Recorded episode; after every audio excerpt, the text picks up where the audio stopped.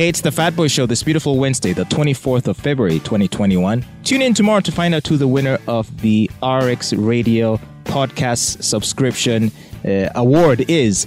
The award being a Hisense 32 inch HD LED television that uh, we sort of uh, talked to you about. Uh, it has so many cool features, and we said if you subscribe before the 20th of February, you'd be eligible to win it. So the draw takes place tomorrow on this program. Tune in to find out who the winner is. Let's now talk about what is happening with Facebook and uh, Australia. You might recall that a few days ago, the people of Australia woke up to find that their news feeds were empty. Their news feeds were devoid of any news stories. And this is because Facebook decided to make it impossible for you to post any news article, and for that matter, in some cases, just general articles or general or websites, web pages from Australia based websites people could not post these things on Facebook.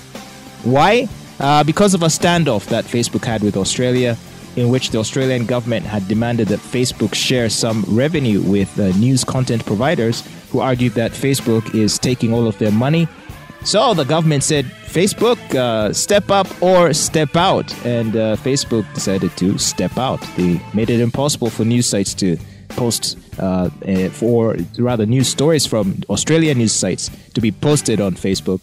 Uh, and this led to a lot of outrage because people were like, but we need to hear about the essential services like emergency information, about forest fires, about disasters, about accidents, really about just anything. Uh, people felt that Facebook was too unfair in their harsh stance. But Facebook has now announced that it will restore news content to its users in Australia. So uh, it's quite a turnaround. Uh, what do you think of this? Uh, do you think Facebook is finally realizing that it's not as powerful as it is, or do you think the backlash against Facebook was too strong? And the uh, Australian government has been debating the law to have these companies start paying, you know, what, sh- what should I call them, dividends to news publishers. So I think Facebook being restored in um, in Australia is because the government and the social media giant have reached a middle ground of sorts.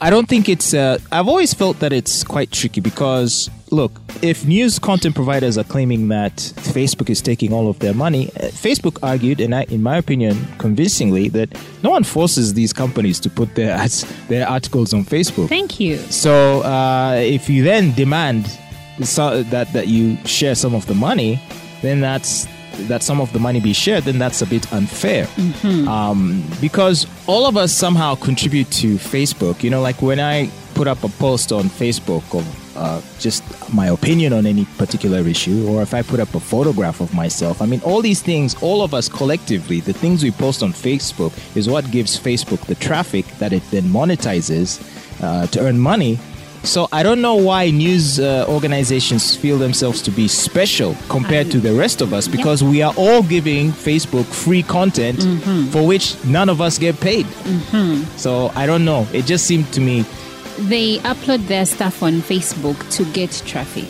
Yeah. And now they are demanding to be paid for the stuff they post. Which, in my mind, makes no sense. Now, it doesn't. The argument against Google is actually a better one. Mm. Why? Because with Google, what happens is, uh, I think the complaint is there's a way Google sort of aggregates news stories. So, for example, if I Google any top particular issue, if I Google Bobby Wine petition, let's say, mm. Google will show me in its first few links mm actual summaries of the stories. So, like, they, they'll show me various windows that sort of summarize the story as they appear on particular news publications. Mm. So that just by looking at Google, I can get the information without needing to go to the actual site. Mm. Unless You're I the want type that just goes by the headline and a few continuing lines. Right.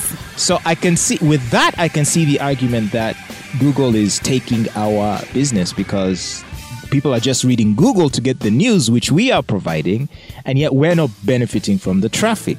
But where does Google get this news? Who puts it there? Well, Google is.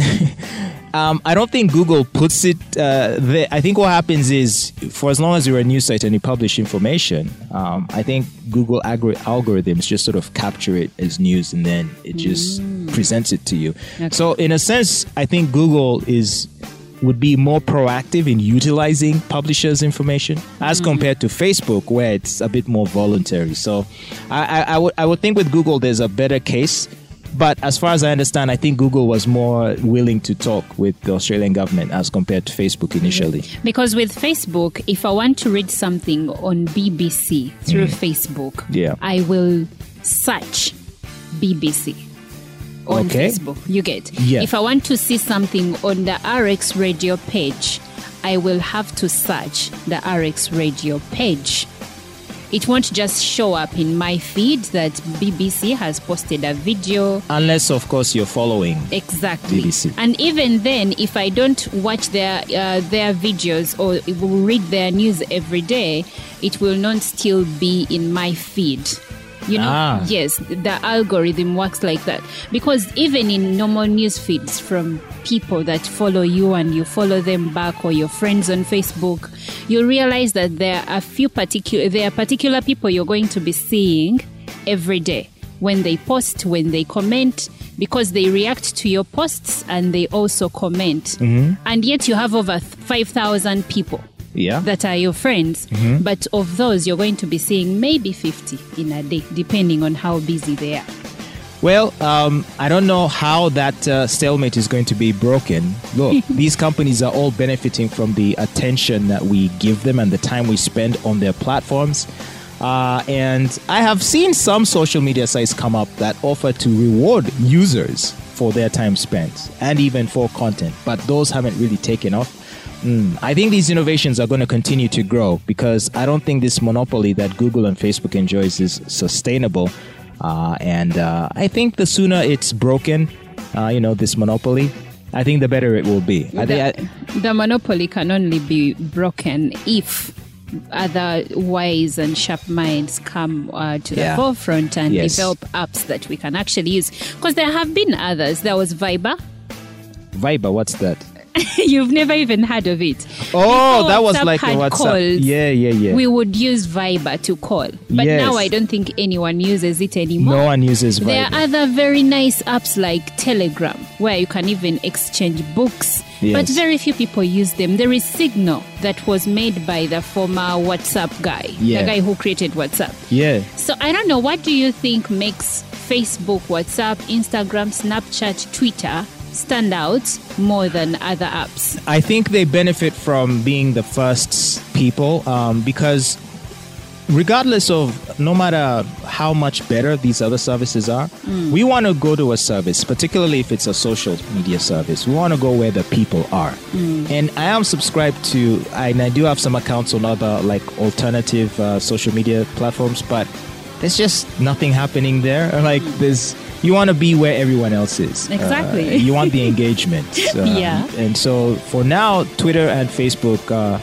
the primary primary um, platforms. Now, of course, Facebook didn't always have this monopoly. In fact, they mostly replaced what was known as MySpace.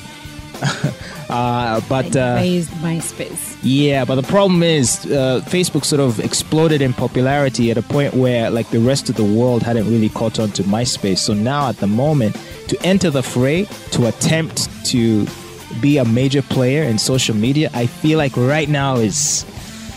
I don't think it's impossible though. Uh, It's not impossible. Snapchat, TikTok have you know have made their forays, but guess what happens when people try and start new things? Facebook buys them.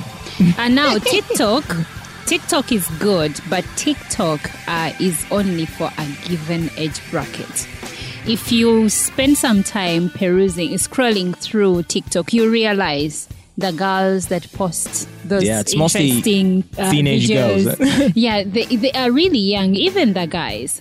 That doesn't mean the app is not interesting, but if uh, it also has different sort of content, it has videos and where people are mimicking others, Yeah, yeah, lip yeah. syncing, and yet Facebook is about opinions and Twitter.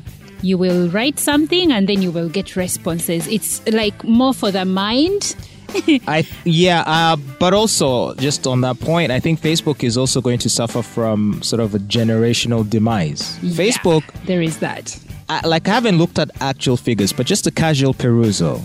uh, on Facebook just tells me that most people on Facebook are above 30. Uh, I'm probably older. A lot of 40 year olds on Facebook. And the thing is, see, if when I enter my 50s, of course, I'm still going to be on Facebook. But the younger generation Are going to be elsewhere. because right now they are on Snapchat.